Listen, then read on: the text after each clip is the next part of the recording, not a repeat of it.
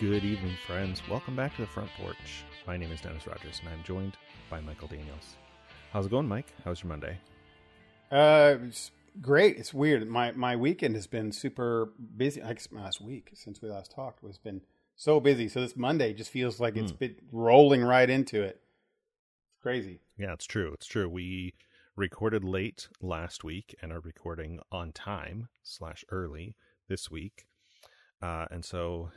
Yeah, not uh, not a lot has happened. I did um, relocate. I don't know if I explained the whole camping thing. It's super boring unless you're into uh, R V park camping. But the short version is that in the membership I'm in, uh, for what I have already spent for the year, I can stay in the network of parks for free as long as I don't stay anywhere more than four nights in a row.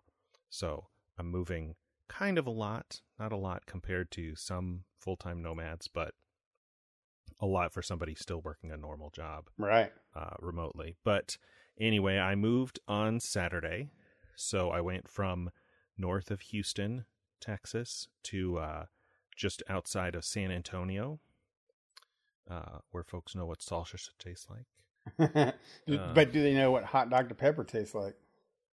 Yeah, no, I don't. I don't. I don't think so. I don't think so. That's a, I don't know if people still get that reference. It's the old salsa commercials. Right. Um, Pace. I, Pace I wonder. Sauce, where they would, they would all yell New York City. I'm assuming, and, and, and I don't know, it's different strokes for different folks, um, that when you're out traveling, like getting local food would be that, I mean, as much as you get to go around the country, that would be my thing. Like I was, I just, not every day, of course, but like that'd be, you go into a town, what's Arizona's thing? You know, what's Texas food? Right.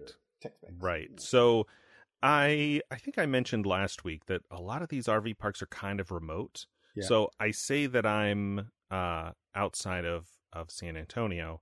Um, it took me almost an hour to get into downtown. Right. And I don't know how big San Antonio is. It's, It's a decent sized city.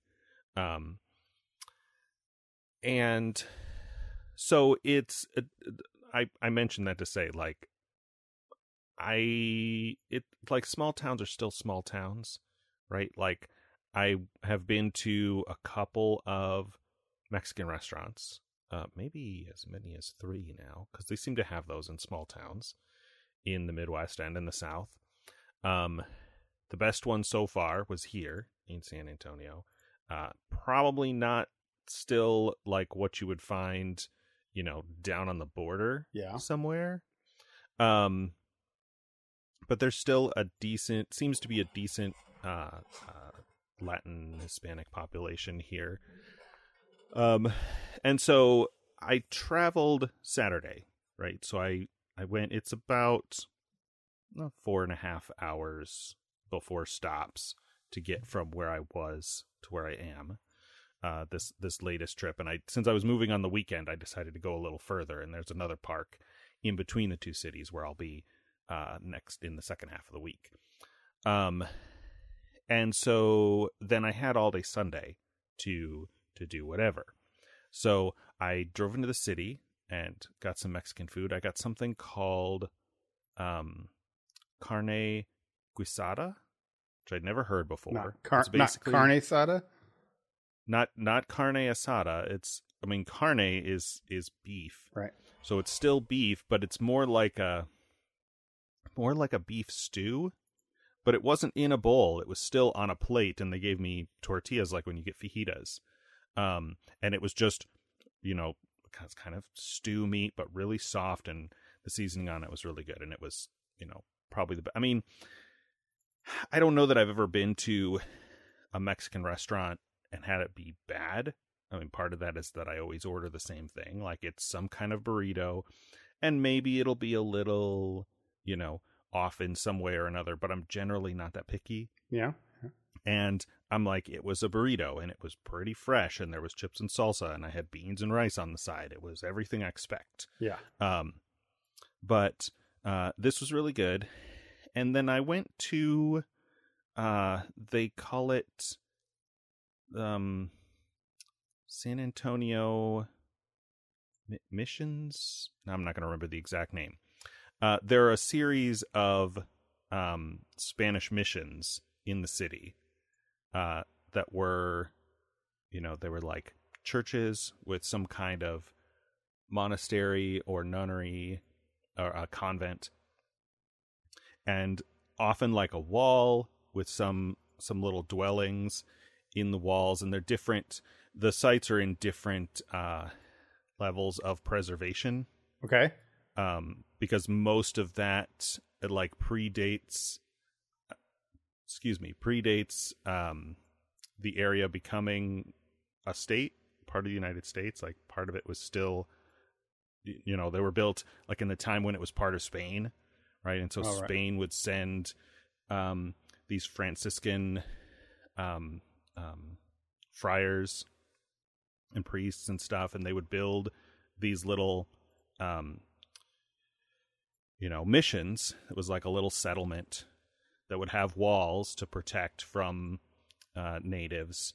And then, you know, natives would come in and they would sort of teach them European farming and stuff like that. It's an interesting sort of thing to read because I'm like, huh, this is, yeah, it's this, this nice record with a lot of plaques and stuff just um, laying out step by step how they... how they just wiped out these people's culture. That's cool. Oh, jeez. Um, you know, I mean, obviously it's it's written in a, like, informative, historical kind of put a little bit of a positive spin on it kind of way, but it's a little a little hard to look at now and be like, oh, yeah. Yeah, that's awesome. That's cool. Sure. Um, right, you know. Sure. But it's, uh, at some point in the seventies, uh, the sites were added to um, the national park system. So there are national parks, and there are four of them um, sort of spread throughout the city along where the river was. And there's a place where they um, they built a dam and diverted the river so they could do irrigation, the San Antonio River, so they could do irrigation. And you can still see some of that. Um, the buildings are varying, varying levels of still intact. Um And so, like, some of them have been somewhat restored. Some of them are kind of, you know, they uncovered some of the original paint um, and stuff like that. The only thing I didn't get to do um, was see the Alamo, the famous one. Yeah. Um, it's right downtown, and there was something going on. I, I didn't get a really good sense, a really good picture of, of what was going on because I was driving to it and then saw like road traffic signs. So like Alamo Road, Alamo is closed from, you know, the, yesterday, the twenty-third until the twenty-fifth or something like that. So I'll be moving again before I get another chance. But depending on how long I stay in Texas, I might be in the area again and, uh, and take another, take another chance at another shot at, at going to see it. Actually, um, actually, actually trying to get there and, and check that uh, very historic place out. Yeah. Right. Right. Um, but the other four were all, were all really cool. Um, different, like similarities, but different kind of construction, different kind of layout, a different setting where they are in where the city has, has grown up around them. Um, they are, Um, especially the there's there's one that's very well preserved that's not hasn't been restored. It's still mostly intact, and in the U S it's the oldest um, stone church that's still that's still standing that hasn't been rebuilt or or restored in some way, and it's uh, like a little over three hundred years old, like seventeen sixteen or something like that. It was. The guy said uh, that it was built, which is, you know, it's a big deal here. That's a thing that I say about when uh, Sarah and I went to Ireland. And I know Ireland is still relatively young in that timeline. Like you can go to Rome and Greece and see buildings that have been standing, or at least ruins of those buildings, you know, for two thousand years. Um, but of course here, there's nothing, you know, these buildings that predate the country by a few decades are the oldest you can find because there weren't, you know, the people who were here before weren't building buildings. Right. Yeah. Um, And um, and so that was kind of cool. And because it's part of the park service, I don't know if I said this, um, anybody who's gone to a national park site and looked at the at the gift gift shop knows that they have a variety of um, sort of things that you can buy to track. I'm saying this in a complicated way. Souvenirs. Yes. Right? Like they have all your normal touristy souvenirs, but then because it's the national parks, they have a variety of sort of checklist or what what people my age and a little younger might call Pokemon kind of stuff. uh, sure. Where where you want to collect them all, or like coins or pogs or whatever your collecting thing of choice is. Yeah, yeah, I know exactly what you're talking um, about. I started probably almost ten years ago now collecting shot glasses, which is super cliche, um, but like souvenir-y kind of things. And so when um, when I was in Waco, Texas, and went to the um, the Mammoth uh, fossil site park, yeah, um, I was looking at this stuff, and they had shot glasses, but I'm like, man, if I get a shot glass from every national park, that's that's so many. That's so many. There's so many um, national parks. People don't realize how many there are. Right, right, and and of course. For, like, I didn't know either. Like, that's part of what I'm doing on this trip. I'm like, are there... I was in Waco and went to the Doctor Pepper Museum that I talked about last week because a YouTuber that I follow was there a couple months ago. And I was just zooming out on Google Maps, and I'm like, oh, national park. I should go check that out. Because, you know, in your mind, you're like, you know, Yosemite and Yellowstone and, you know, Old Faithful. Like, all the, the like, a couple of big... um. you know, f- the famous original national parks. Right. Um, but the one here is like, here are these old historic churches. They should be protected by, you know, they're churches, but they were really foundational to the settling of the area, right? Like they were right. these, they were also sort of forts where the people could be protected from raiders and, and, and all of that kind of stuff. But anyway, um, they have a couple things in the gift shop. Like they have medallions. They're like, they look like coins and you nail them onto your like big walking stick. Oh yeah. Like, that's okay. Kind of cool. I don't have a big walking stick. But, um, but it's still pretty cool. It's pretty cool. But they have a thing that they call a passport. It looks like a, I'm holding my hand out for how big it is. Um, that's great. Great podcasting. Um, It's like the size of a big wallet or, you know, like a phone, but thicker. It's spiral bound. It's a book. And it's got um, some information about a lot of the parks and then blank spaces where you put stickers and stamps. Yeah. And then at the gift shop, they sell the stickers and they have the stamps. You can just use them. And they're those rubber stamps with the with the date uh, wheel on it. Yeah. Um, so it's kind of, I mean... It's I'm describing a passport. It's like stamping a passport. So you go you go to the park and it's you, there's just a station. You do it yourself. Um, and this one had separate stamps for the four different uh, missions. So it was like one big one with the date. And then I went. I they're far enough away that you could bike to them. Um, but I didn't have a bike, so I just drove to the different ones and then came back and stamped that I'd gone to all four. So it's like.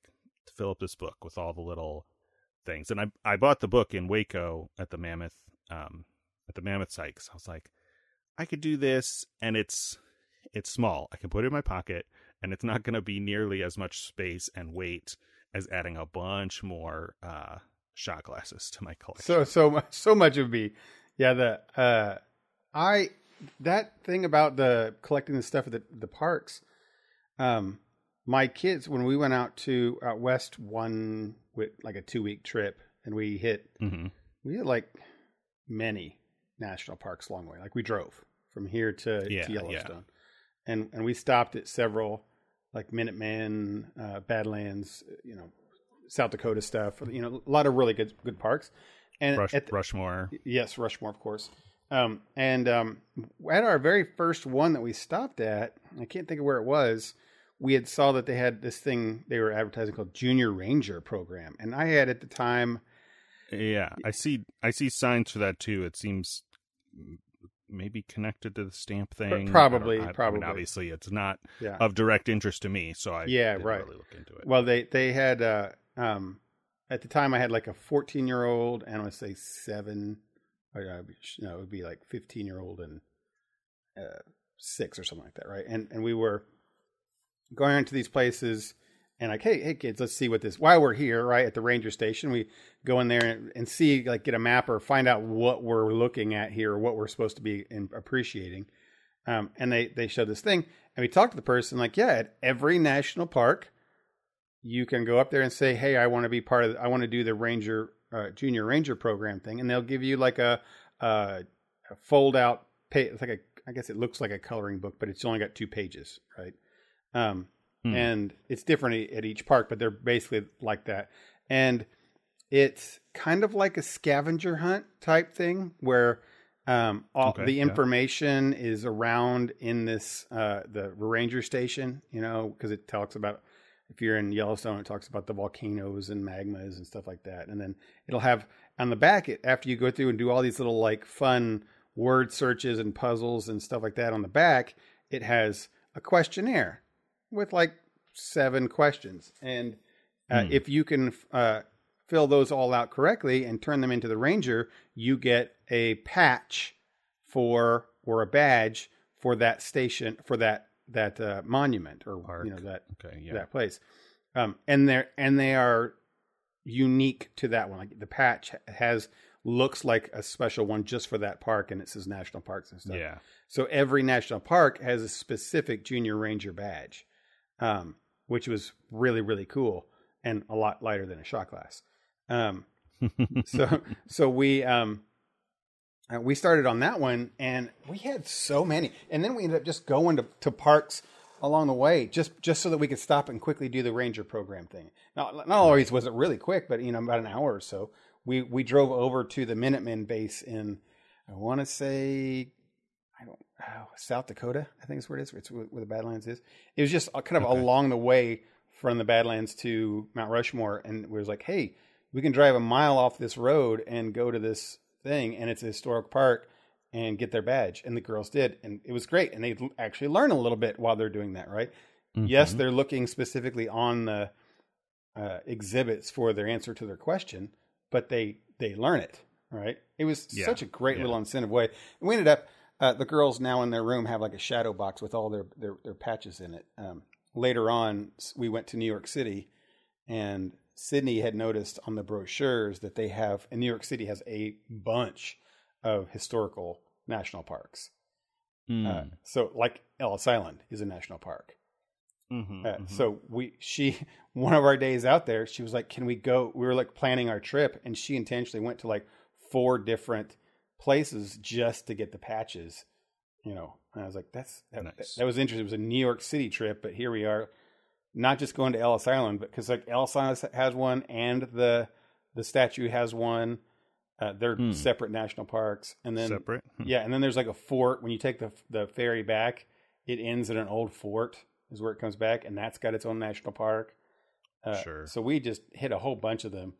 Um, and obviously some of these parks are not as good as others. Some, parks are right. fantastic, but other ones are you know, kind of lame. Um, so we we uh, that that was we did this. That's a long way to say that we we did something like that, and I think that's a really neat kind of thing, especially because the the national parks are generally so neat, and the reason why they are, yeah, what they are, yeah, and and but when we saw the map of all the national parks, we we're like, okay, this is not attainable to do them all. It's not like a right. catch them all type thing. It's going to be get whatever you get. Um, Yeah. Oh, heck, even Indiana has several. I'm like, really? That's crazy. Um, like Hoosier National Forest is one of them. Mm-hmm. Yep. Uh, so anyway, yeah, that's that's cool. I mean, if you're you're out there doing that kind of stuff, like like you said, eating the, the different kinds of foods and seeing the different sites is. Granted, you're you're still working a job, you know, doing that stuff. Yeah. It's not like you can always go sightseeing all the time. Um, but you know, it sounds like a cool thing to do in the evenings and. Yeah, that's why, I mean, yeah, with my my work schedule, I can't really go do stuff during the week. Like, I could maybe, you know, if there's somewhere close by, I think I said this when you were talking about restaurants, like, if there's a restaurant close to the park, I could go there for dinner. Um, although I've mostly just made food because it's easier. Yeah. Um, but I did go to a bar that's near the campground here that was on the little camp campground information thing, um, that was like bar and bar and restaurant kind of thing, and it was it was fine. I was a little nervous to to be in a public place like that, but right. uh, I mean, and I've I don't know, it was no more like, um, I mean, it was less crowded than the Mexican restaurant I went to in downtown San Antonio. So I don't know what's weird stuff going on in my brain, but um, it really was just like bar food, right? When you yeah. get bar food and it's like, you can tell that this is from Cisco or, or G F S or something, you know, and it was, it was fine. Right. Like I'm not a, I'm not a picky, like gourmet kind of person. I just can recognize when one thing is, is, uh, better than, uh, than, than what I usually get. When I was in the city, I almost looked up like ramen or sushi or something that you can, you know, you can only get in the city. Right. Um, yeah.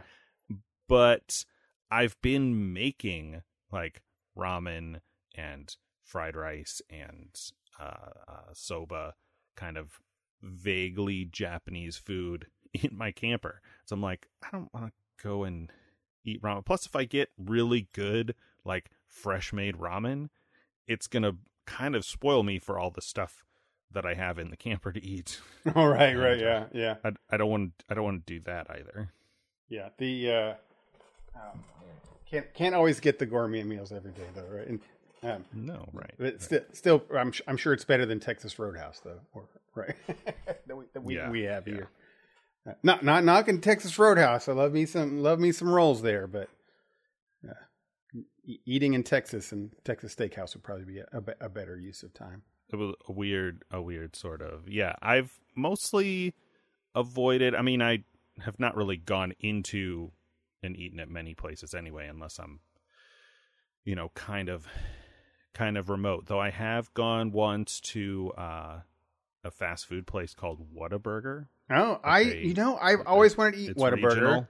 Yeah, yeah. Down here. Yeah. They, they have them, um, they have them in Pensacola. And I was like, I always want to stop, but yeah. every time I look at it, they're just like a really terrible McDonald's, I guess, right? it, it it does kind of it does kind of just look like a McDonald's. And I had, what did I get? I got a chicken sandwich something, and it was it was fine. I mean, maybe the burger is the thing, and I should have gotten the burger though. I'm trying to eat less beef, so. Well, you're in the wrong place for that, but Mister Right, right. I know. I mean, I did. I said Mexican restaurant. I got beef there, which is. Seemed to be their thing when I looked at the reviews on uh, on Google.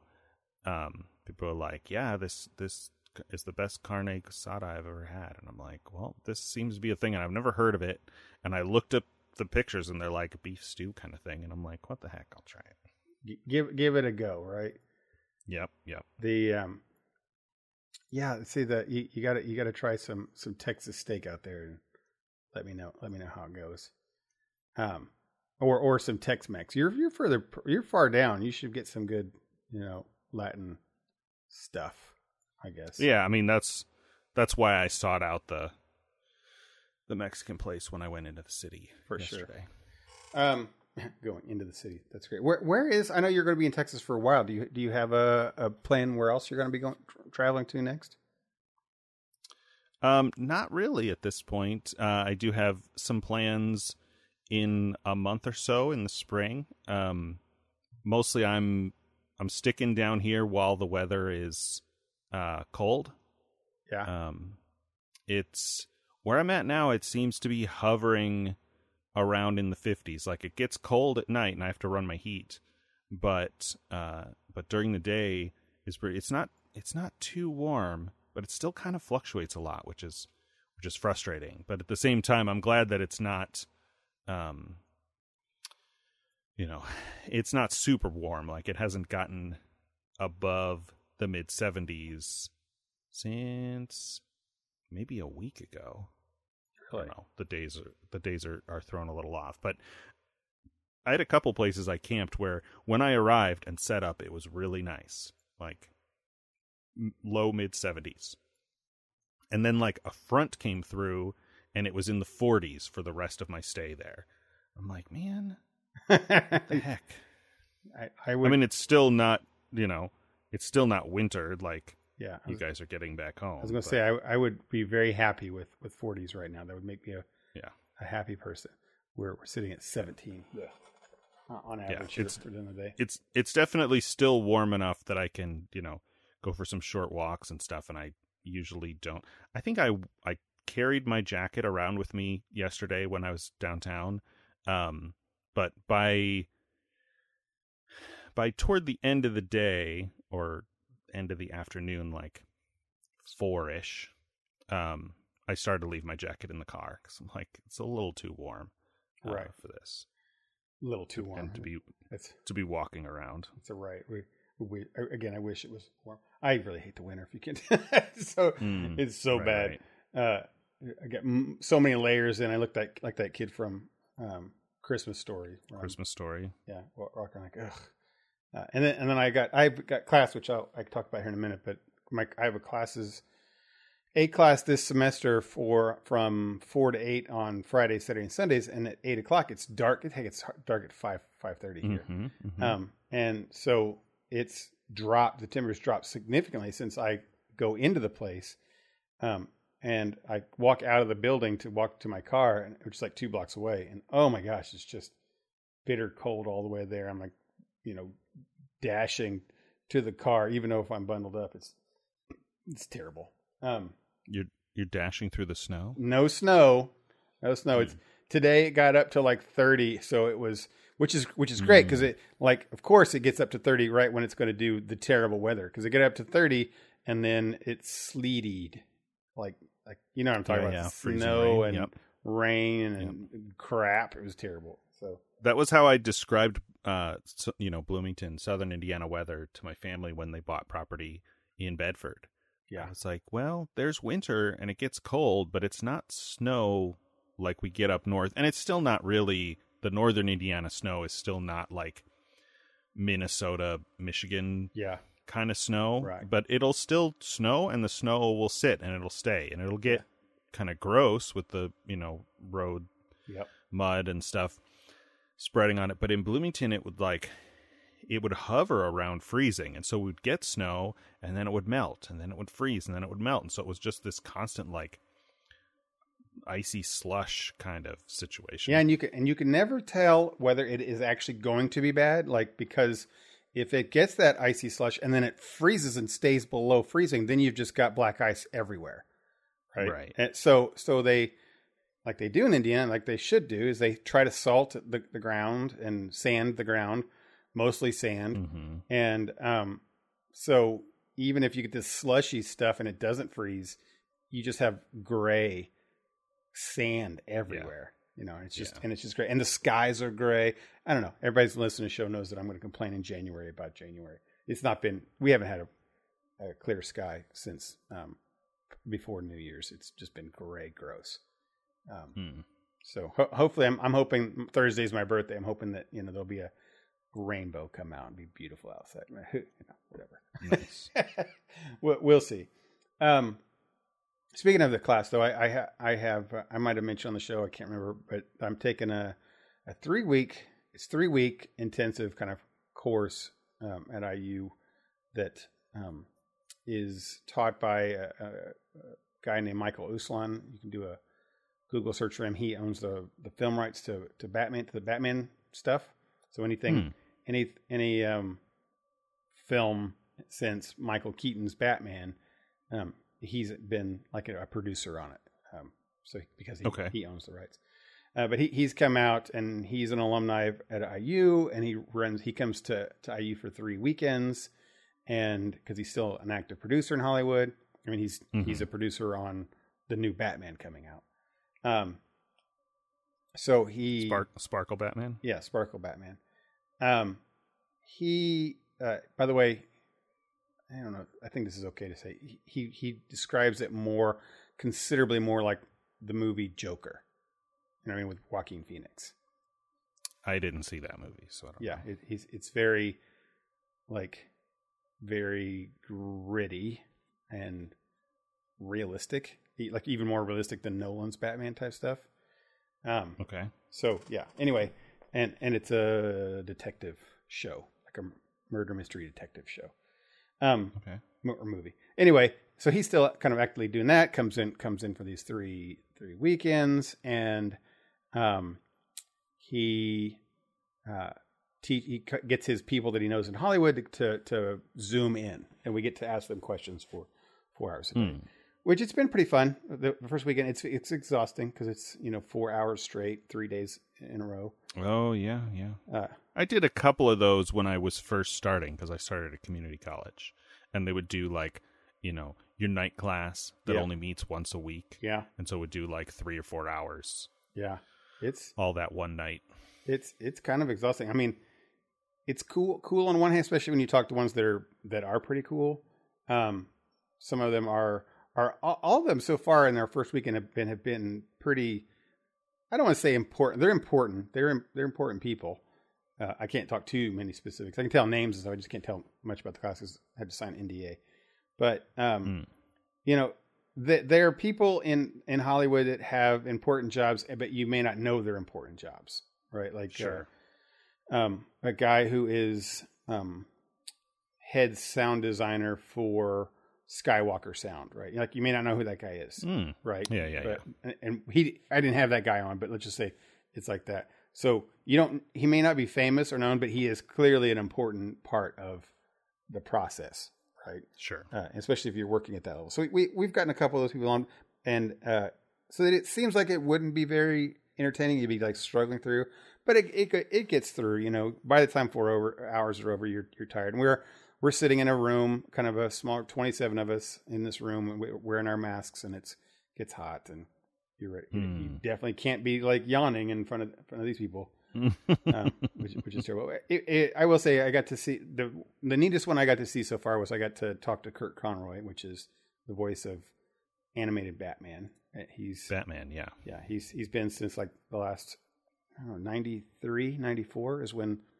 Um, The, the the Dark Knight uh, Batman came out with like Mask of the Phantasm stuff. It was on on okay. T V, yeah, yeah, yeah. and he and he did that. He did that first voice, and he's done them all since. He does the Arkham like Arkham games. He's done all those.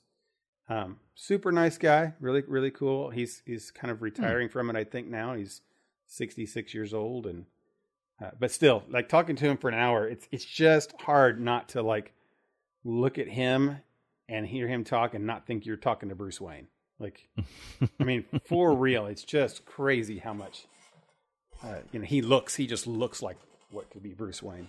Um, okay. But, but unlike the dark scowling Dark Knight, he's got a smile. This guy's got a smile on his face a whole lot of the time. Is sure, super sure. kind and, uh, you know, open and self-deprecating. And, and, you know, there, I will say, uh, there's a lot of Hollywood that are true. This class is showing me that of personalities. It's very true with stereotypes. Big, you mean the stereotypes? Yeah, big big egos, like to have their egos stroked. You know, yeah, do do a lot of stuff. Yeah. But, but then there are I, the people that we've talked to that have been in, in the industry for a while. Let's say fifty and above, um, mm. seem to be pretty like grounded people. It's kind of like where they've gotten to the point where they no longer feel they have to be in that rat race. They got. Nothing to prove, not not nothing to prove, but like kind of a little bit. Yeah, they um, they, they kind of still do because yeah. I mean, most of them have, have those people that I'm talking about have, have brought up things called, they talk about like the imposter syndrome. You know, they still have mm-hmm. the imposter syndrome as, as long as they've been in the industry and won, you know, Academy Awards and such still for their roles and the things. They still feel imposter syndrome. Now, the younger people will never say that. They're they're always exuding the the confidence that I belong here type thing. Right. right? Um, yeah. and, and these people, the older people would say that too. It's like, I was totally that way, of course, uh, beforehand. And, and they recommend people being that way. Um, but yeah, it's, it, it, it's cool. It's interesting. I, I will say one of the off, off one that I didn't expect was we talked to a guy that, um, a, a, a director of the New Jersey Film Commission.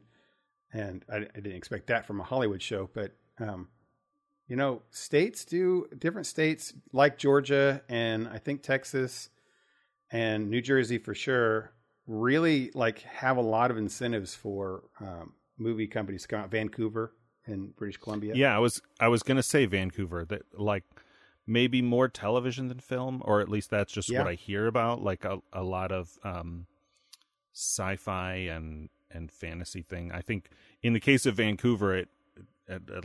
I mean, I don't know if this is true for everyone. Probably for Canadians, it's less true than for us.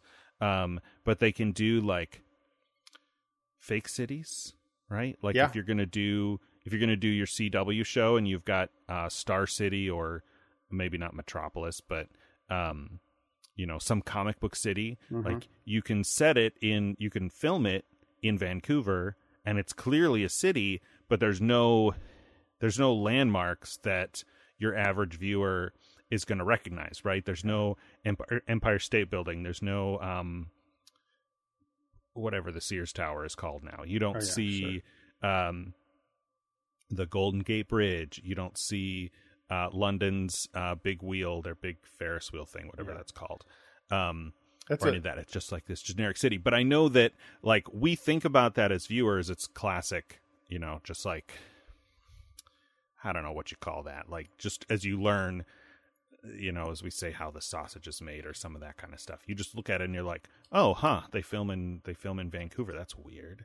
Or like, right. um, um, the T V show I watched, iZombie. When I get in, a lot into a show, then I'll start to like listen to podcasts and watch interviews with the actors and the, and the creators and stuff like that. And then I start to learn, um, these different things. Like iZombie was set in Seattle, but they filmed it in Vancouver. And I'm like, you're so close. Why why did you do that? Well, at least the weather is probably fairly accurate since uh, and I don't know, they're probably not actually that close, but um just for a lot of reasons, um and a lot of those are people, like you said, if a, a film commis- commission or whatever it's called, um that, you know, work with the city to try and get, you know, different permits and and um, whatever to make your location more attractive to a filmmaker,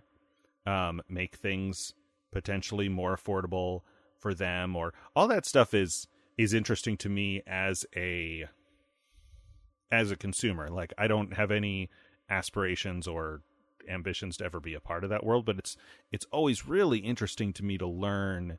Um, you know, there are a couple of podcasts uh, done by cast members of The Office, and they'll talk about the different people involved and all the little things.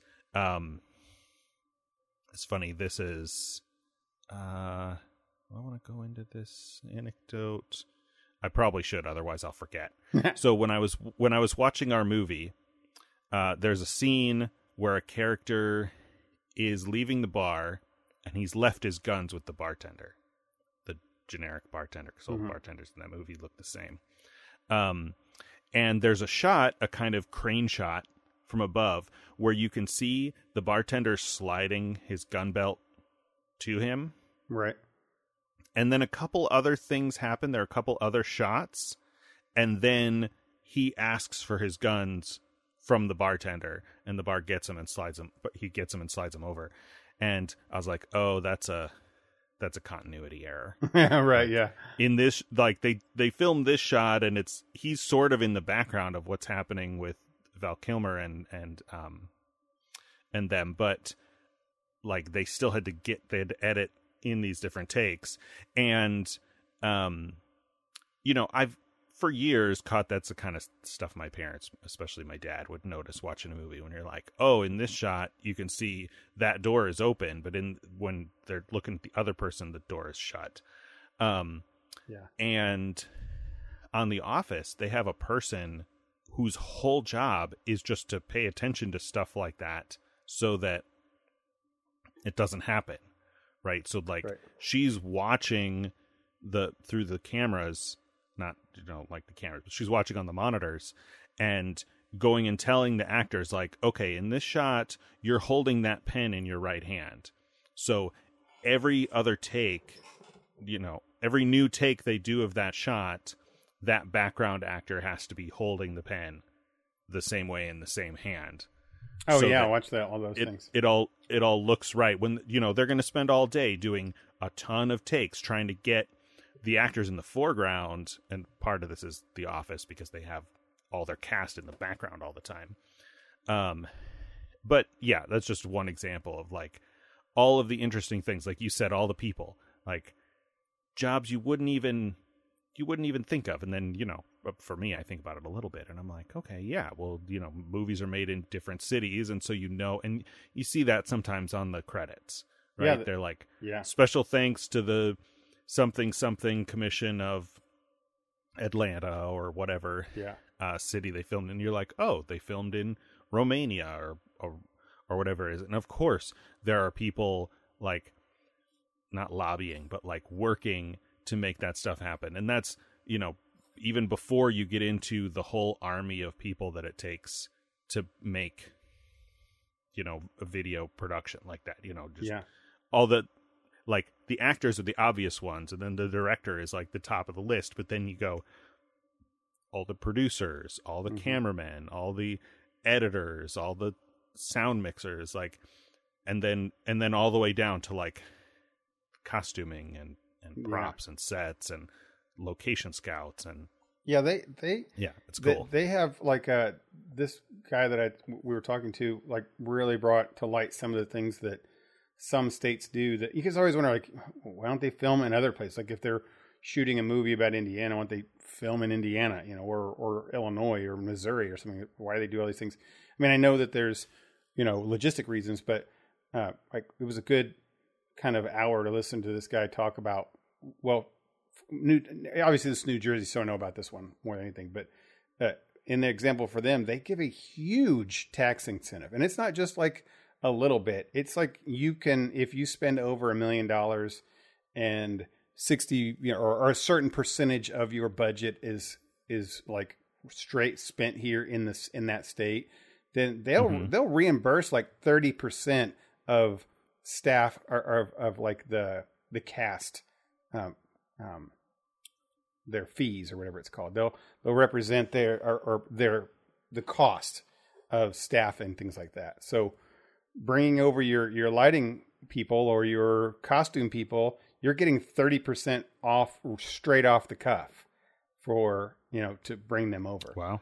Also, as you start to get people over, like the guy said, you know, the reason their state's good at it and some other states are too is that they not only just they start with a, a huge tax incentive, you know, like uh, catering and things like that. Like you do all the catering and food services, thirty percent that the state will pay for, right? It's it's mm. a huge amount of money. Um, you start with that, and he says, and then the state needs to go all in. They need to, like, no matter what, do everything to bend over backwards to make these film studios ha- be enticed over. Uh, for example, New York City doesn't have um, paparazzi laws, so paparazzi can be standing up right next to the camera, right? Right. And, but yeah. uh, New Jersey will make laws to say, no, you can't do that. You you know you can't take pictures in, in a set within a certain amount of sp- spaces, and they'll make laws for that, um, which entices people to come there. They'll do things like uh, New York City won't shut down their their subway, but the Newark City subway will shut down its subway for twelve days so that Batman can be filmed there. Right. Wow. So, and, yeah. and they will just, they, they will just do that. Right. So the state has to be super flexible. And then you've got these film commissions that will, will do things like, hey, come to our state, and we as the film commission will handle all of the logistics with police departments, city hall, mm, yeah. uh, everything that, every right. permit that needs to be done. We as the film commission will do it for you. Um, Which is now I pretty great. You you, prob- you probably know what I'm going to ask. What's that? What what's in it for them? Like, what's their motivation?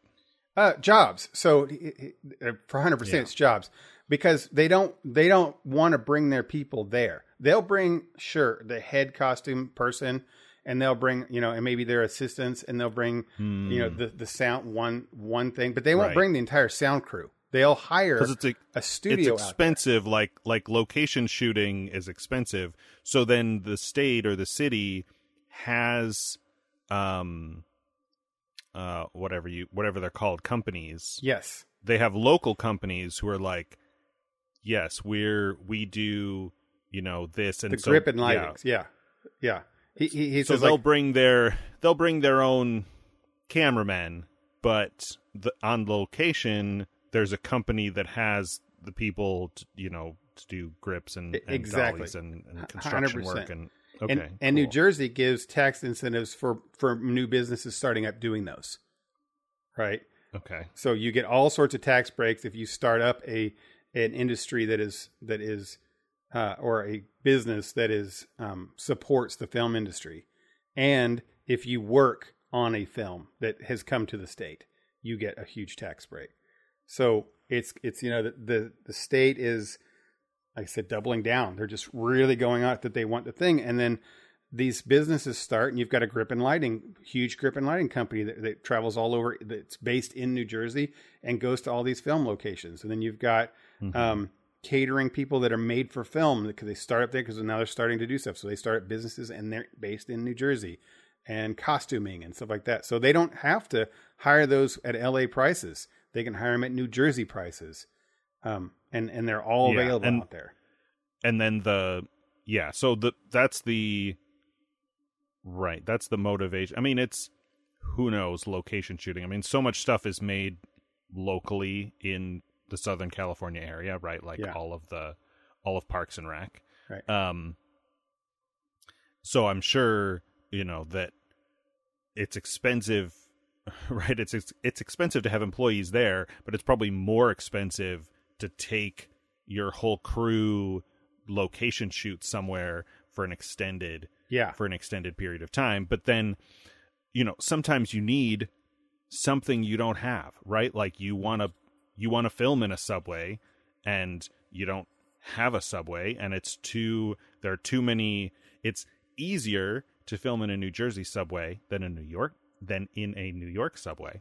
Yeah. Because of all of these, um, all of the things you just, you just listed. And then for the location for, uh, New Jersey or Vancouver or wherever, like they're creating commerce and industry, and obviously where not industry but commerce um one hundred percent like you know where where that thrives, the city thrives, right? Like you have more totally. people move in, have more jobs that spend money and pay taxes, and yeah and and, and, and that they get they get Mutual those tax benefit. breaks. Remember, there was a stipulation that they get those tax breaks only if a, a, this big percentage of money is spent in New Jersey.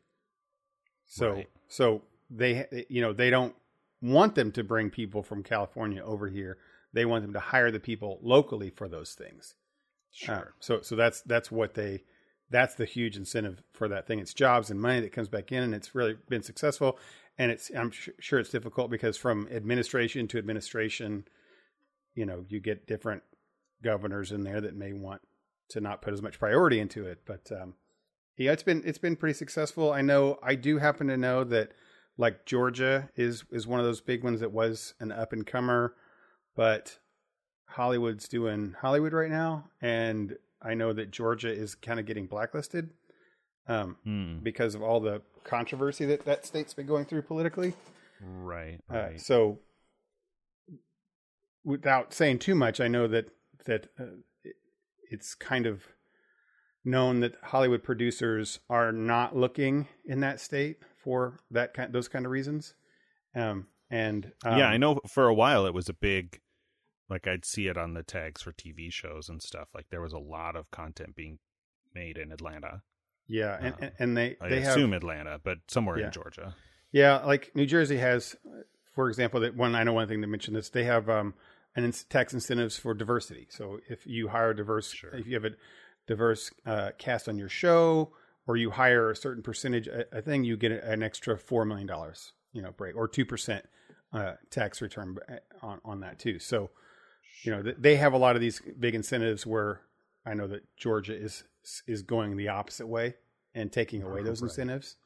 Yeah. Uh, so they used to have them, but now the new administration comes in and takes those incentives away and says, oh, we're not going to give a diversity incentive anymore. And then Hollywood's like, well, we'll go to the place that does have it for not just P R reasons also, but for money reasons. And yeah. Yeah. So yeah, Georgia's in not, not a great place when that when that kind of comes to right now. And I'm sure someone's listening out there like, oh, I don't think so, but you know, relatively. Uh, but anyway, it it was a really neat kind of thing to think about all this kind of stuff that goes into it. Um, you know, what? The, um, let me back up a little bit. Did you yeah. say what the class is called? It's it's got a weird name. It's called L A Live Making Movies. Uh, uh, Pros Make Movies. L A Live Pros Make Movies. Okay. It's through our media that, school. That, that it's, sounds like a series of of self help. Uh, yeah, it. To- I, I saw it too. And I was like, what? What is this? Yeah, it's ter- it's a terrible. Terrible uh, name.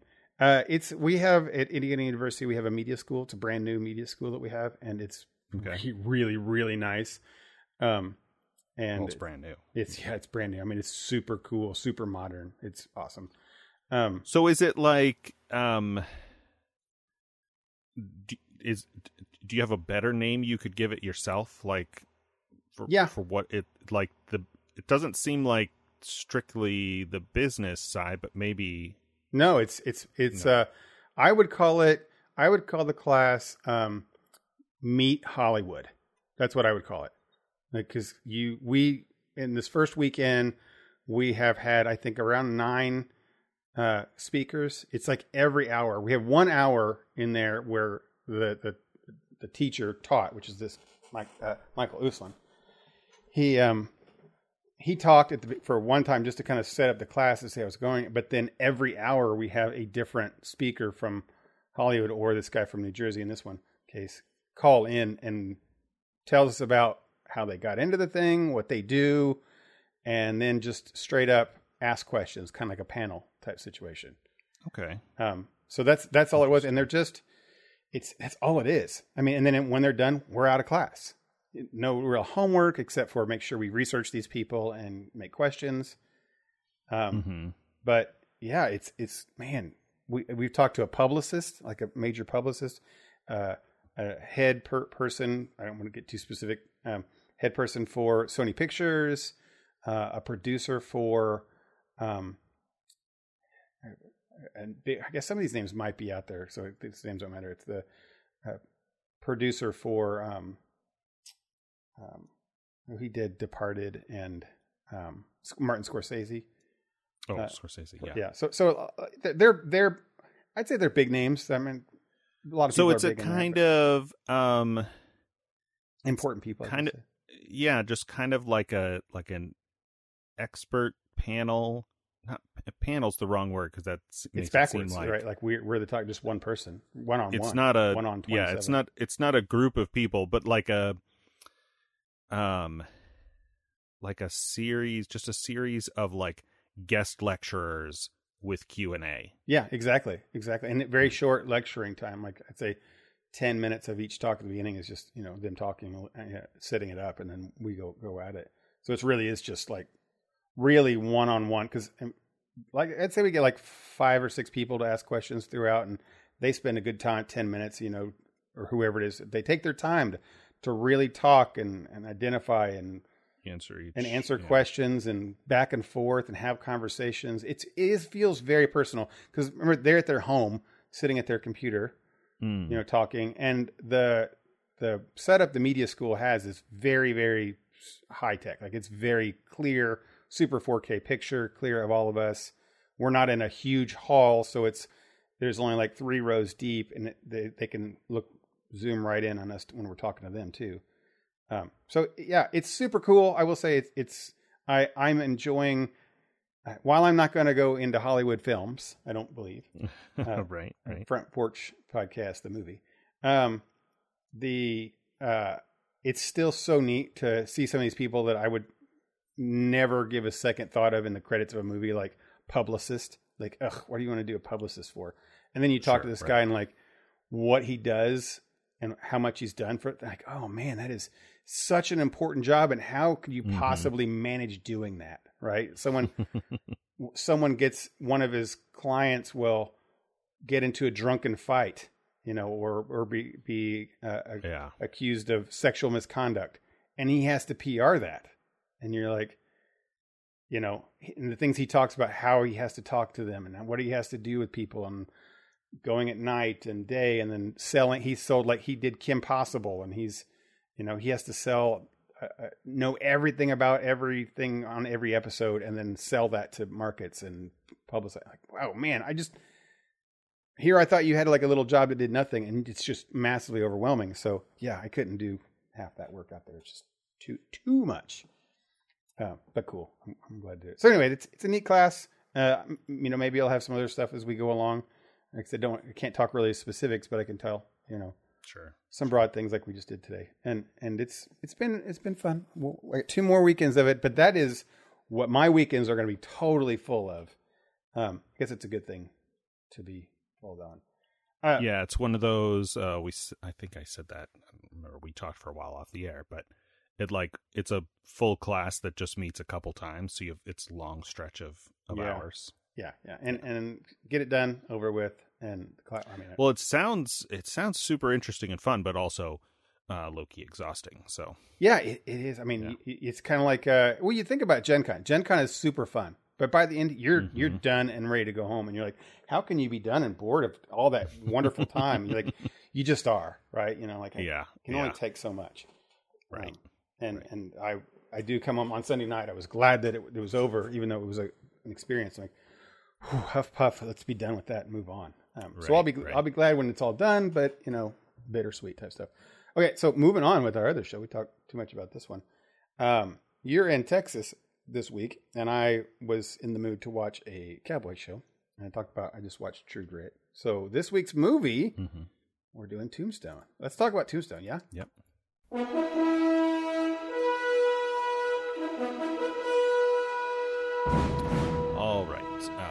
As Michael said, for this week we watched Tombstone from nineteen ninety-three, uh, directed by George Cos- Cosmatos. I don't mm, know if I'm saying that wrong. Kurt Russell, Val Kilmer, Sam Elliott, Bill Paxton, uh, Michael Bean, others. Man, Michael Powers Booth Bean. Is in this even. Bean Powers Booth, yep, Powers Booth, and uh, there's one other actor in this who was also in Deadwood. Did you catch it? Uh, isn't it Dana Delaney's in it? Isn't she in Deadwood? No. You sure? I don't think so. Oh, okay, you know, know, she could be. I found this cool uh, feature on IMDb where you can do cross uh, cross search. She was in an episode of B S G. No. Well, anyway, the actor that I'm thinking of is um, Paula Malcolmson, who is Trixie in uh, in Deadwood. Oh, really? She's playing she's playing Allie Earp, who's um.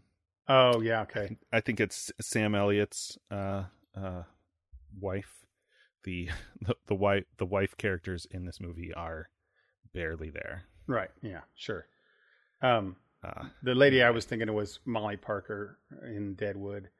Uh, she's actually right. she's, she's actually the mom on Lost in Space. And she's on really Lost in now. Space, yeah, yeah. She she's really good in, in both those things. Um, you you maybe you maybe thought they were the same because the, the stories are so, anyway. I'm getting ahead of myself. Right. Um, yeah. So this is a Western. It's a it's a, clearly a nineties era Western. Mm-hmm, At mm-hmm. some point, maybe we should put. Uh, We should put Maverick on this list. I don't know if we're ready for Mel Gibson. Um, well, Ma- Maverick felt very jokey, I think. But it's been, I've only watched it one time. So we'll have to watch that one It's again. Yeah, we'll watch it's, that one it's again. more, it's been a long time since I've seen that, but I, I also remember it being more jokey than this. Yeah.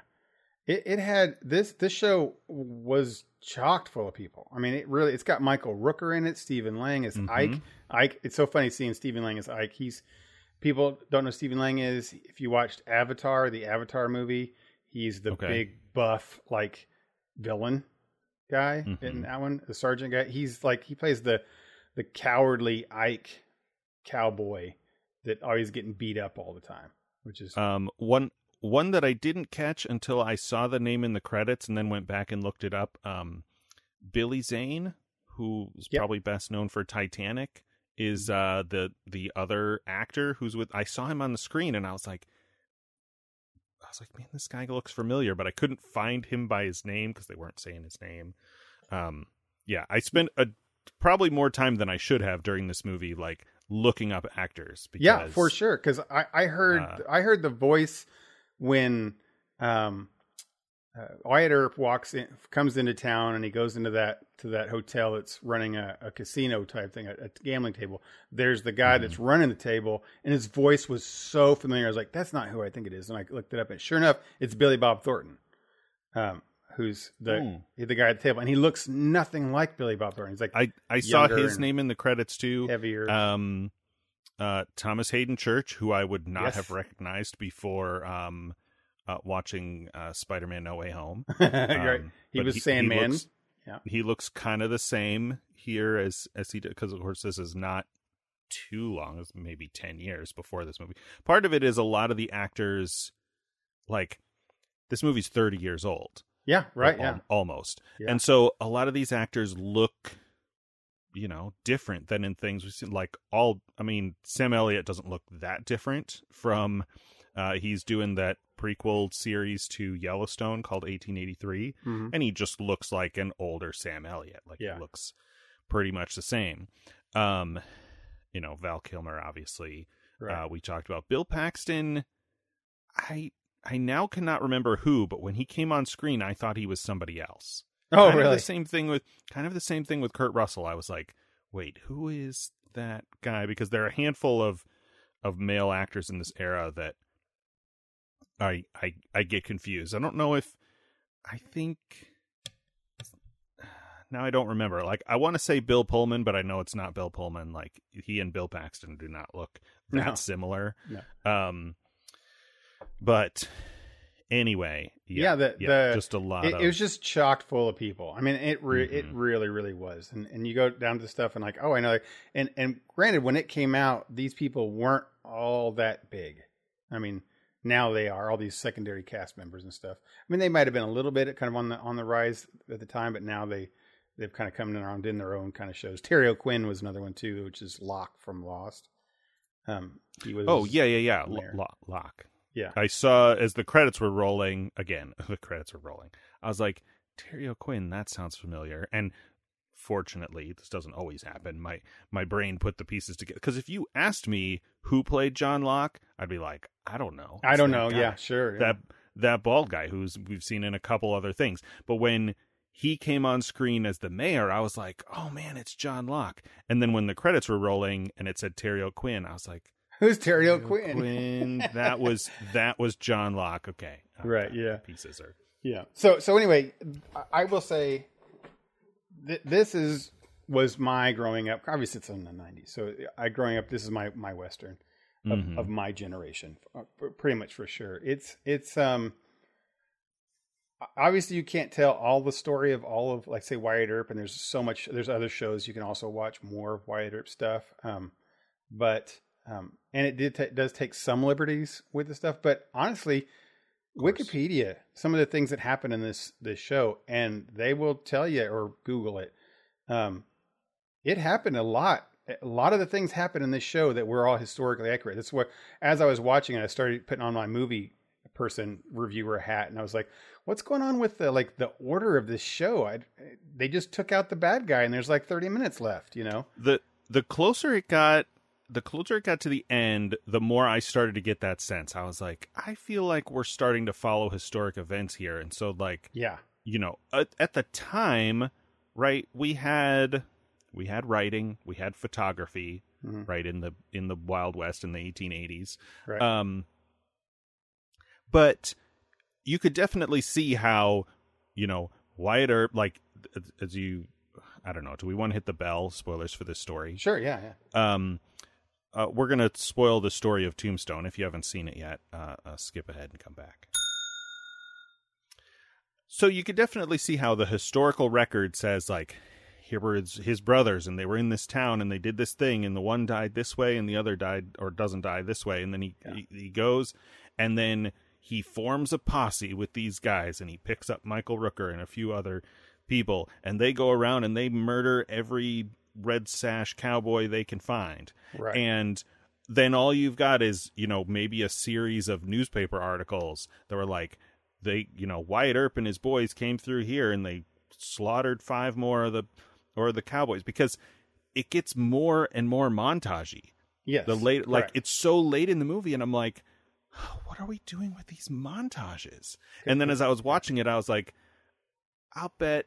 I'll, I I don't think I formed this thought coherently, but I was like, I'll bet this is kind of, it's trying to be kind of true to historic events. And so they're like, this happened and this happened. And, and that's what it shows you all at the end, because it felt like,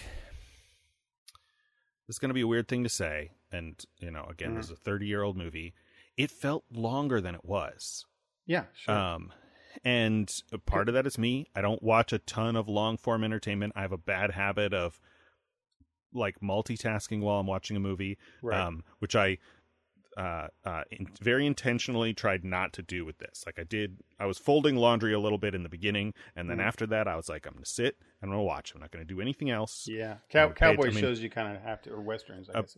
Pay it, you know, every once in a while, I was looking somebody up on IMDb, but other than that, I was like, focused in, and I'm like, okay, it feels like we're we're winding down here. We're gonna get, he's gonna go, and they're gonna ride off in the sunset, and it's mm-hmm. gonna be done. But I'd like, no, here he's wait, they're finding another. There's another group here. What's going on? And the movie just kept going. Like I was sitting far enough away from my screen that I couldn't like move my mouse and check the check the runtime, which I've You're definitely right. done many times with movies. Otherwise, I would have known that there was half an hour left. Yeah, but I was like.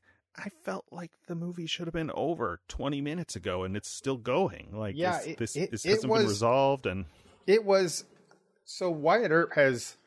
Um, after the show, I've I've done some reading on, on Wyatt Earp, and, and you know he's got mm. a he's got a mixed history, right? You know, mm-hmm. history history is one of those things that you know, told by one person it's something, and told by another it's another. You know, of course, and and there's not, especially back then when everything's falsified or not falsified, like. Uh, Wyatt Earp, for example, was voted out of office as as a marshal. Why would he be voted out of office? Well, because, um, uh, what's his name? Um, uh, Ring, uh, Johnny Ringo mm-hmm. ran uh, was in charge of the county uh, elections board, and that had ten people that could vote, but they won one hundred eighty to one, right? So they he had right. the Cowboys go from place to place and stuff the ballot boxes, um, and so so when you have history like that. It's hard to tell what's fact and what's fiction. And then, and then of course people, newspaper writers will blow things out of proportion back then. And there's, it's just a, it's sure, hard try, to piece together. Trying to sell papers. I mean, that, that kind of stuff has been true. Think about how hard it is to find like the truth of a story now with yeah. all the information we have. Now imagine you have like one percent of that amount of information, or maybe right. like three or four percent. So you have three percent, three percent of the information we have now. And you're trying to piece it all together. It's like a um, Lawrence of Arabia kind of thing, where you've got these legends, some of which are are encouraged by the actual person. Right. Um, and like, oh yeah, how do right. you figure out, and families too. Families will want to, you know, that tell the story of, you know, like say Wyatt Earp's son will want to, his dad, legend of his dad to be big, so he'll tell this big story on his biography, right? You know, like, is right, it real? Right. Is it not? Uh-uh, you know.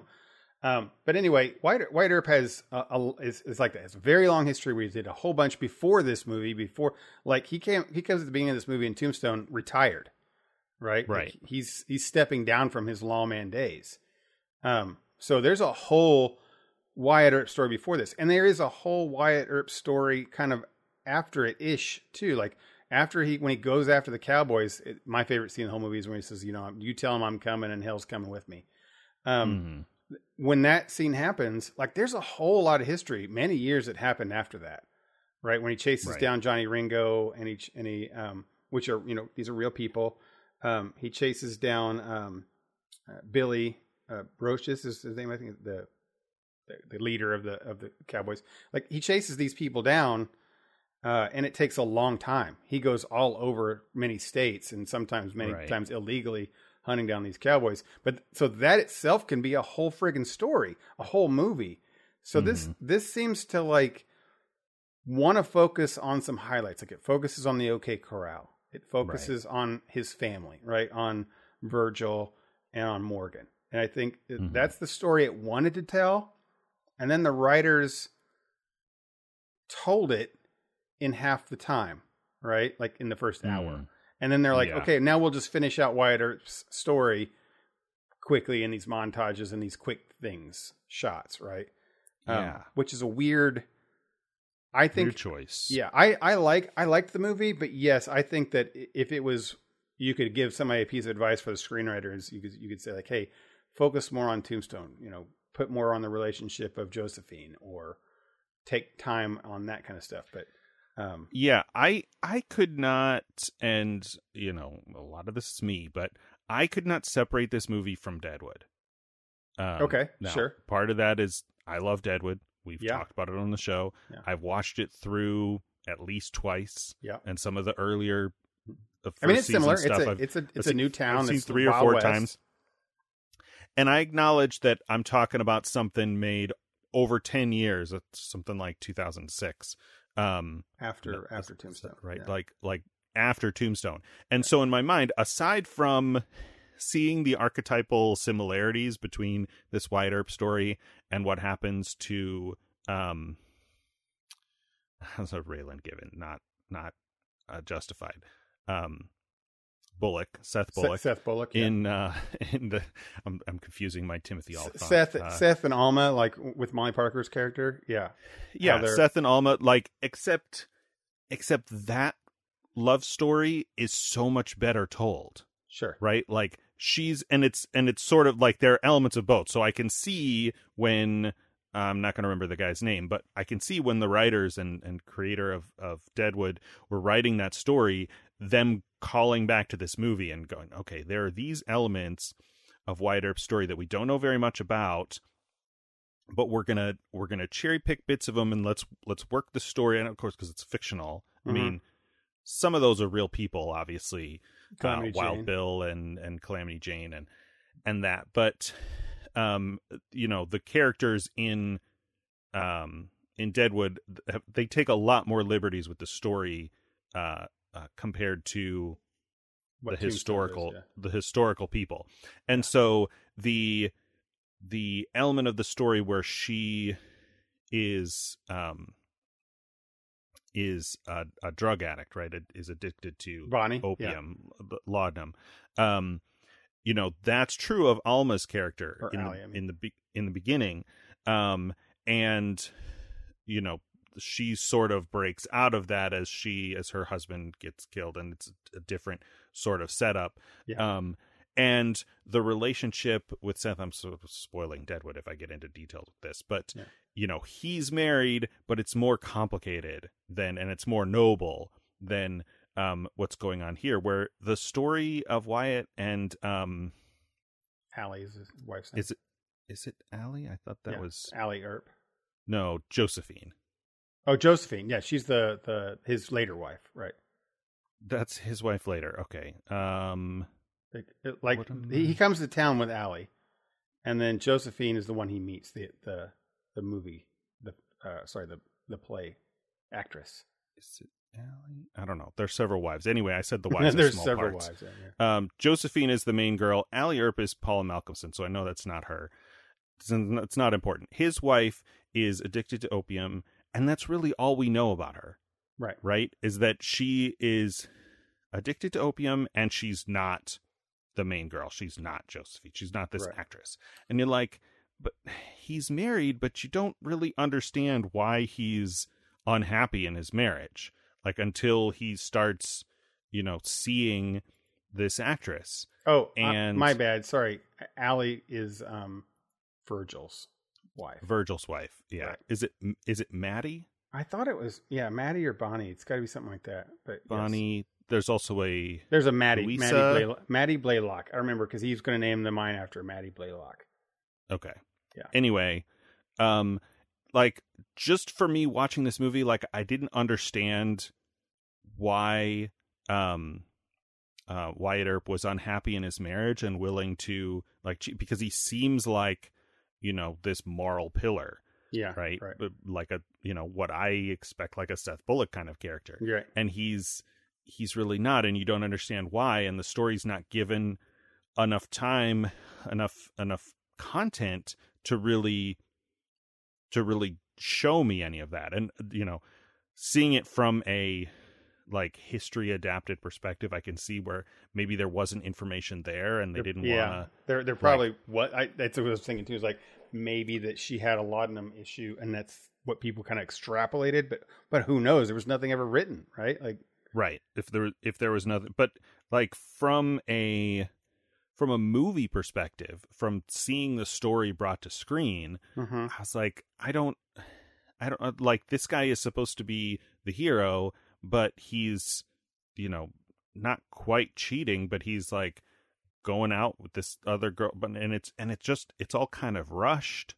and um, you know, which and which I think that and... I think the this that's that's why it's like they were they were sticking so much to the the historical parts of it. Like even when he comes in, uh, when Wyatt Earp enters that um, uh, enters that casino slash hotel, and he pistol whips um uh, Billy Bob Thornton's character, like mm-hmm. that's that's that's was reported, like that he did that. That was that was what happened, right? So so like almost all the beats that happened in there were what was given, right? Like so what, so so what if there was very little given, they didn't seem to. They did extrapolate some, like the shootout at the OK Corral. It looked like it was in front of the OK Corral, which it actually wasn't. It was several blocks down, but for the most part. It seemed like the director or writers wanted to only stick with what was written, right? What right. exactly we we knew or what somebody else had written down, and they didn't want to take too many liberties, right? Sure. Which which probably, like you're saying, hindered the structure of what you might want to like. It's when like, you get in Deadwood, like you get a... two seasons full of that, right? Right, right. Of a structured story. I so I thought of this movie as. Sort of a not link in the chain, but like a step in the process of bringing westerns from, and I don't, I don't know if they, I don't, I don't want to say that the western genre has arrived because sure. Deadwood definitely has issues. You know, it's one of yeah. those things that I love, but I have a hard time recommending to people. It also doesn't um, end, you know, except for the movie ten years later. It also, yeah, it also got canceled. Um, not. Not canceled, canceled, like the T V show, like H B O stopped making it. Um, uh, we weren't using that word that way in the early two thousands. Okay, right. Um, but a step in the chain from, like, obviously the silent film era, era the, like, Roy Rogers, uh, to a certain extent, John Wayne kind of movie making, especially in the Western genre, um, where you had this... had this era of U S history that you were trying to, you were trying to adapt, and it had a lot of romance around it, but it, you know, a lot of it was really problematic and still, um, you know, a lot of stereotypes and caricatures and, and very like, um, what's the word? I'm like romanticizing like a kind of dark, uh, era in, in our history. Yeah. But, but also, you know, as part of that romanticization, um, following uh, that, that I, I'm not going to think of the term for it. It's named after a guy, but that, that Hollywood code where there was no, like, a man never cheated on his wife and mm-hmm. never, you know, used profanity or took the Lord's name in vain or, or never shot a man in the back and, and all this kind of stuff that was, you know, very popular in the forties and fifties United States, but not true at all in the Wild West era. Um, yeah. It's, yeah. It's part of why Deadwood is so foul is that the director looked at that code and was like, that's ridiculous. That's B S in this era. I'm going to go the other way and, and show, you know, how rough it really was. Sure. And then you have, you have stuff in between, like, um, The Good, the Bad, and the Ugly that we watched, uh, uh on the poster. That's sort of like, it's somewhere in that era of like bringing things from John Wayne into Clint Eastwood and, and continuing on from there. And in the nineties, there was a lot of, like, we watched Legends of the Fall and Dances with Wolves was in that era.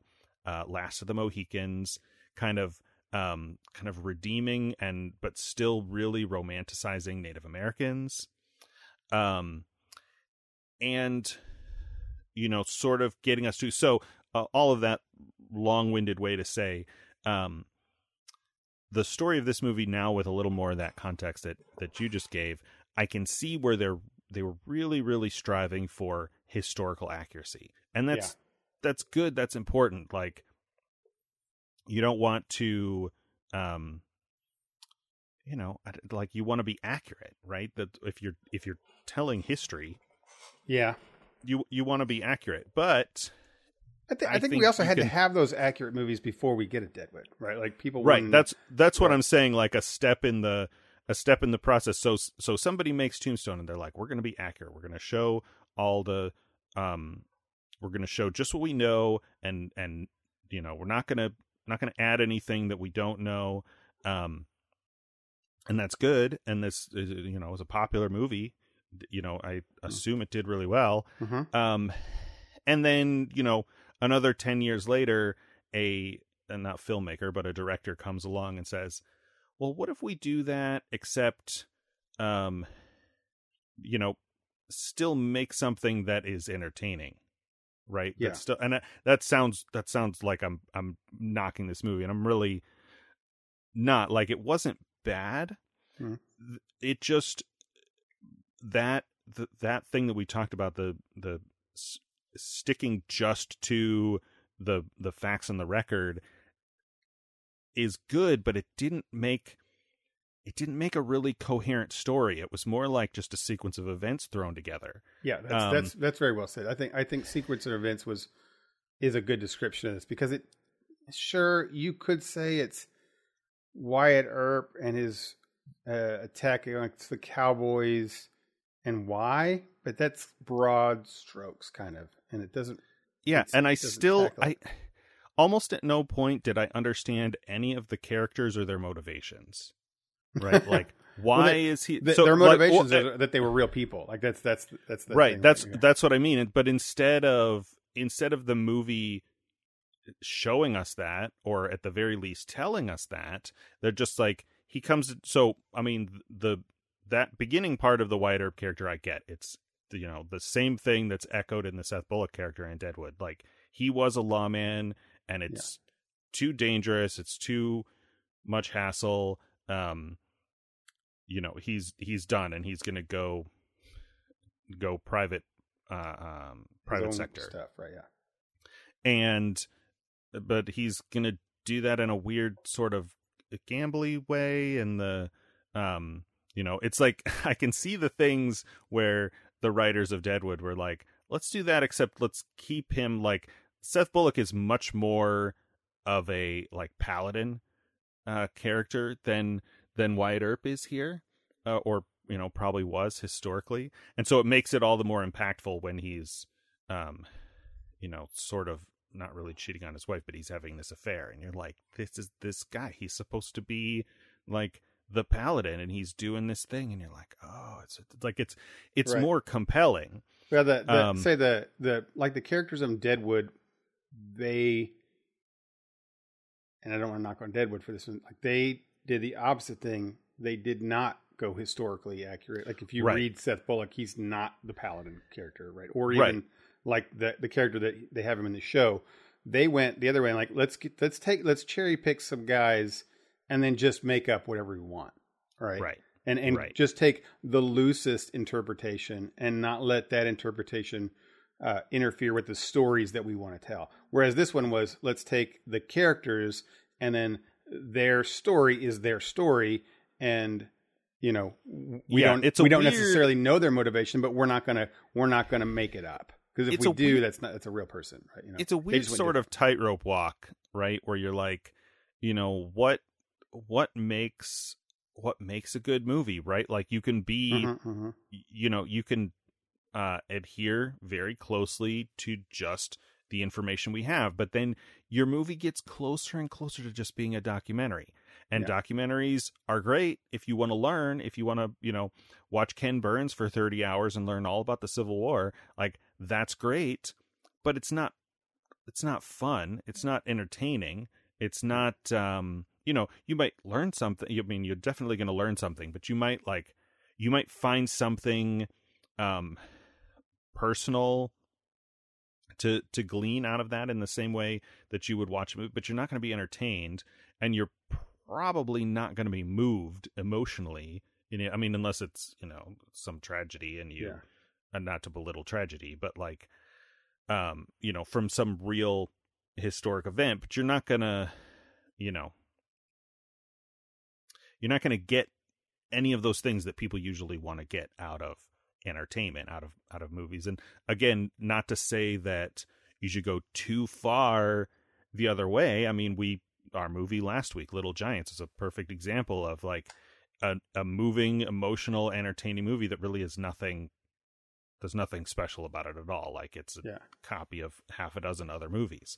Um, and yeah, so it's a tricky, I don't know where the balance is. Like I said, well, I, I, I, I think, love Deadwood, but part of that yeah. is so is because it's so compelling to me. I'm not really like, it's one of those, and I think there have been more and more of these recently, um, like costume dramas or, or, or period time period productions that are um, intentionally anachronistic, right? Mm-hmm. Um, I've I've noticed it more in, in the earlier periods, like um, you know, Victorian and some of those with, with shows like Bridgerton, um, somewhat less so the Emily Dickinson series, Dickinson, um, Dickinson, Dickinson, um, but.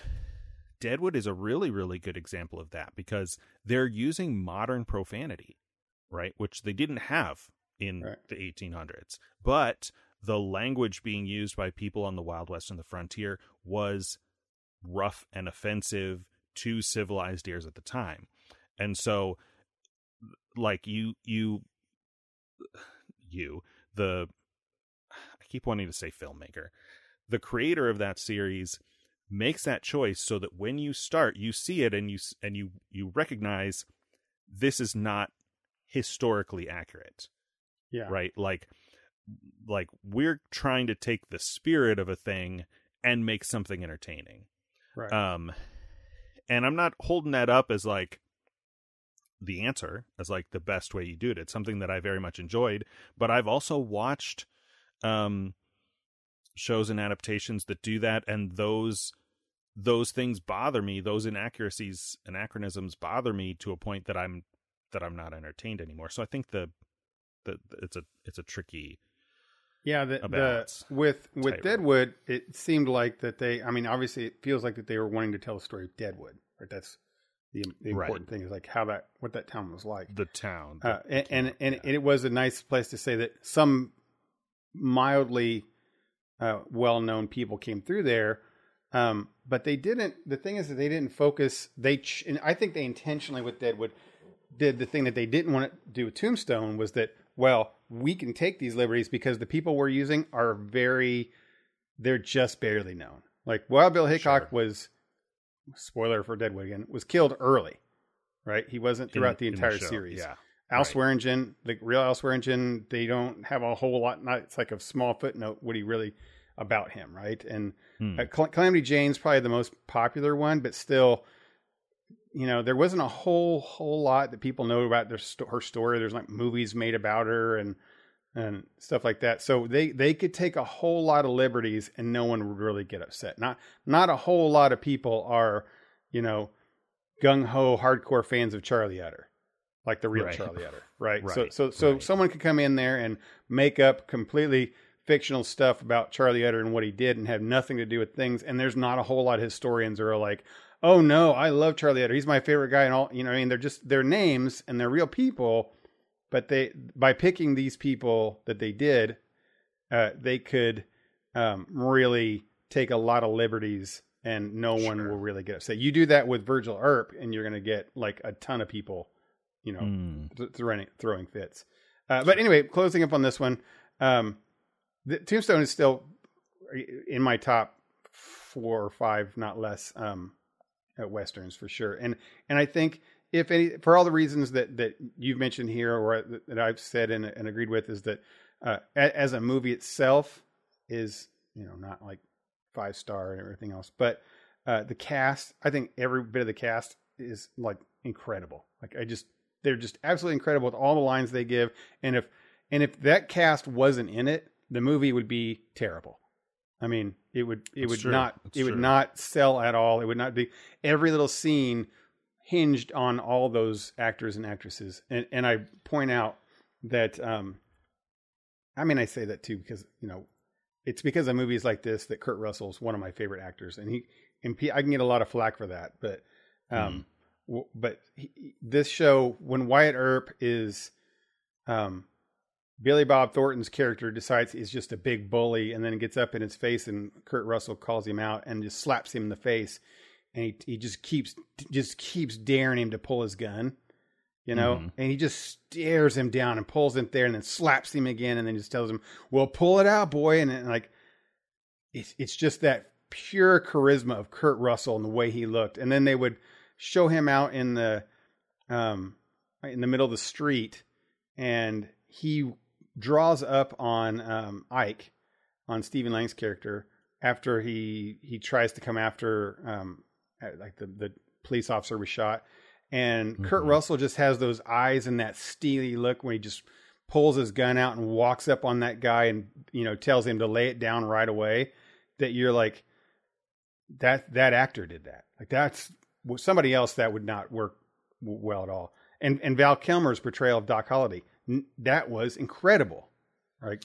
I mean, I mean, just think of all the Johnny Depp performances we would not have had without him being inspired by Val Kilmer. by Val Kilmer. I mean, for sure. I mean, look, look at him at what he did there in, in that, in that show. That was, of course, the, the cup with Johnny Ringo when he spins the cup around was mm-hmm. phenomenal. Um, and you get a crazy character like Doc, Hol- Doc Holliday interpreted by Val Kilmer. Um, and when he has his demise at the end, it's, it's um, suitably kind of heartbreaking and, but good all around. Um, He's basically yeah, dying the whole movie. He's dying the whole movie. From the very beginning to the end is just like this. The very is... first scene, I'm like, oh, he doesn't look great. And then the next one, like everybody else is fine. And he's like sweaty and pale. And I'm like, oh man, this guy. Yeah. What well, I, you know, one history I've not looked up is who is this Kate character based on that Doc Holliday's with? Like, what's her motivation? If you want to know the historical, when we talk about motivations, they never really mention that at all. Like, She's yeah, just trying she's to murder like this guy or what?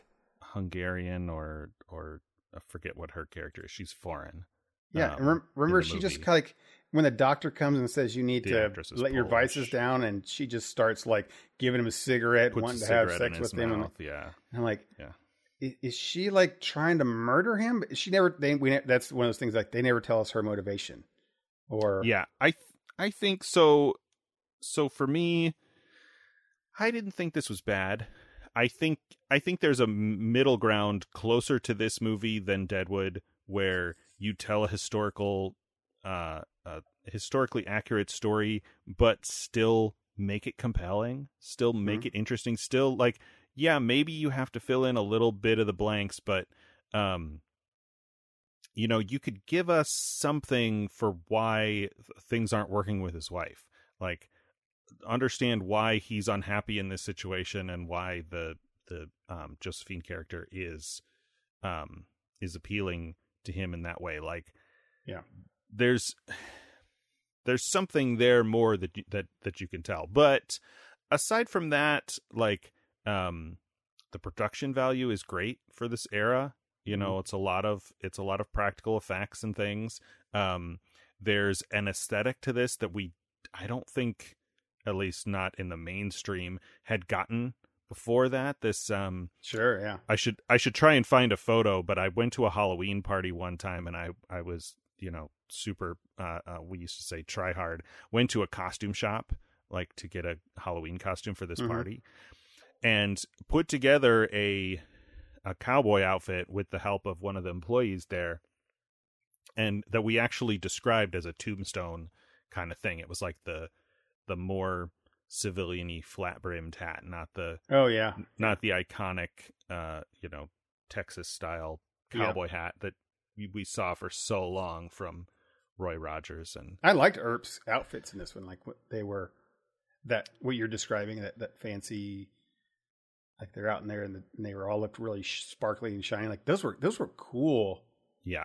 There's there's one scene when they reveal Josephine in the bar and she's got a dress that's really shiny. And I'm like, is that supposed to be like silver thread or something? Because it looks polyester. But I know that yeah, there yeah, are some sure. there are some kinds of silk um, um, and taffeta and things, and I'm familiar with some of those things from when we used to do Civil War reenacting. And this is not, you know, it's like a, two decades barely after that era. So a lot of these things had not um, had not changed that much. So I was like, is that that looks like modern fabric? But it can't it can't really be like in an overt way. Like it's it's something that they're they're still trying to uh, right still trying to do. So I think. I think this movie has that to recommend for it, but yeah, um, yeah, yeah I, I would too. I obviously I'm, I got thumbs up on it for sure. I, this is one that I can I can easily recommend to people for cowboy things. I think it's a very bite-sized, simple movie that you can recommend to people. Um, you know that that they could probably you know drift in and out of, watch like a third of it sure, and feel like sure. they've seen enough of the movie, you know, or they could watch the second, third. Or the, you know, and then the, the the last act, I think you could watch acts, just the acts in themselves and then get enough. Um, yeah, got, I don't it, think, I don't think there's anything I've seen like recent in the, in the Western genre that I would recommend over this, you know, unless they're, yeah. you know, maybe some T V shows, which are really a different, a different a, thing. A lot of like, the Western, a lot of the Westerns have been very long form Westerns in the last twenty years. Right. Like, Right, like, like I said, we watched the one on the Netflix and True Grit Godless, and Godless. Um, yeah, I wouldn't. They're, they're I good. wouldn't recommend Godless over this. I wouldn't recommend uh, uh, Buster Scruggs over this, although that's yeah. a um, um, Coen Brothers thing. things. That's different. Um, but and those those aren't bad. They're they're just like Westerns have gotten kind of this long, slow. We we went at length when we talked about a couple of other Westerns we watched about how. Everything's slower out west, and everything has kind of got that slow. Right. And the, the Westerns have kind of taken that kind of thing. So th- this this is easily easily absorbable, I think, from from people, and it does give you some. It's the best, I think, the best. OK, Corral shootout uh, mm. example, and it has um, uh, some history to it. But yeah, right. go, going forward, like we say with a lot of these other genre things, um, multiple times, and you've pointed out here. You know, they've gotten better. There's a, a lot of good Westerns have gotten better. Deadwood's a perfect, perfect, perfect example. Like you take what they've done before and then now we've improved it. So, right. Uh, and honestly, if you were just looking for a real Western, like I want to get into a real Western, I definitely would recommend Deadwood, uh, even over Tombstone. Uh, you know, if like time wasn't a limitation it's, and it's, stuff like that. It's rough. It's definitely, you know, as we say, T V M A. I would I would call season one of Westworld more entertaining than this, although I don't know if that's it's it's truly a Western. That's a little spoilery there, but that's a weird it's, one. Yeah, it's like sci-fi Western, but uh, yeah. So anyway, okay. So what what do we got next week? Your oh pick, man, we're dude. we're running we're running long on time. Our our show always goes long when we when we don't have many topics because there's nothing to keep us from rambling about the. Uh, uh, movie making stuff for forty right. minutes. um okay I was thinking, how do you feel about watching Rear Window? What, what is what is I don't even I don't I'm it's sure a, I don't know what that is, but sure it's uh it's James Stewart Jimmy Stewart uh Grace Kelly. It's a Hitchcock film. Oh, okay. I love the t- t- like you're on board with whatever you you gave me some words. I'm I'm cool, and you're like, uh, Hitchcock. No, no. So I it's mean, a, my experience I, with the show and with Hitchcock has been, you know, high and low. It's uh, that's all I've. That's only right, I get. With, right. That's all I get with Hitchcock is like Psycho I like it or Vertigo, I hate it. I think are I think are what we watched. Yeah. Um, and, and I, I put this on my list. I really liked, and one of those. Yeah. Like, I, oh. So so this I don't remember a lot about this. I watched it years and years ago. Um, Jimmy Stewart is a guy who is in a wheelchair. I don't think he's paralyzed permanently. I think he's been injured, but he's stuck in his apartment and he spends a lot of time looking out his window at the building across the street or courtyard or whatever. And so he's, he's sort of, um, well, I don't, I don't want to get into that. There's impressions there, but he sees something that I think is a murder, or he thinks it's a murder. Um, and that's as much as I remember about the story. Um, I put this on the list because last year they made a, uh, a, a gender swap remake of it with, uh, Amy Adams. Okay. Um, Woman in the Window or something like that. And when I heard about it, I was like, oh, we should watch that, but we should also watch the original first. Now, the the remake has like twenty to thirty percent on both critics and audiences on Rotten Tomatoes. So I don't think I want to make either of us uh, sit through sit through that. Um, right. But we can still watch the original. I think it's it's well regarded in in, in Hitchcock's. Uh, now, now, Jimmy, now give me uh, give me right if I'm getting this, these these people here. Jimmy Stewart and Hitchcock. Wasn't he in a Hitchcock movie that he was? It was very very uncomfortable with how he was treating women. um, uh, Vertigo, right? Vertigo. Oh, man. Yeah.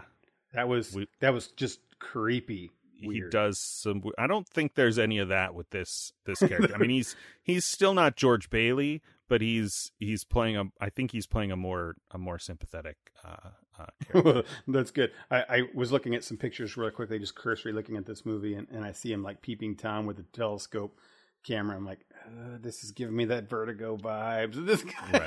Right. That I'm, I'm having a hard time stuff, shaking that. That stuff happens early on, and so it's a sort of like you're seeing what he sees, and you're kind of fascinated by what you're seeing, and then it sort mm-hmm, of mm-hmm. zooms out to you see him, and you're like, oh, I'm he's watching these people just like I was just watching these people, and I I don't I feel kind of bad now. It's a weird, but right. it's, it's Hitchcock, right? Yeah, so. it's it's it's one of those things. Cool. Okay, Rear Window. Got ourselves an, an old movie. I dig, I dig old movies. Yeah, good, good old movies. All right, so that's that's next week, and I have I do have some more um, um, anime adaptations or adaptations, anime recommendations, uh, mm-hmm. but I'll save those uh, for some time when it sounds like you'll be busy with your class for a couple weeks. So I'll mm-hmm. save those uh, for after that. There were some really good uh, uh, anime series this year, this past cool. year. All right, you've been listening to The Front Porch. This is episode two hundred thirty. Thanks as always to our friends at Geek Scholars Movie News and L R M Online. If you want to reach out to us with suggestions for things that we should watch and discuss, you can do that uh, old school via email. Our address is front porch pod at gmail dot com, or you can head over to our website, front porch podcast dot com, and use the contact forms there. It's super easy. If you enjoyed The Front Porch, please consider subscribing. Consider subscribing on the podcaster of your choice. And while you're there, if you leave us a review, we always appreciate that. As always, thanks so much for joining us. Until next time, I'm Dennis. And I'm Michael. For The Front Porch. Night, everybody. See you next time.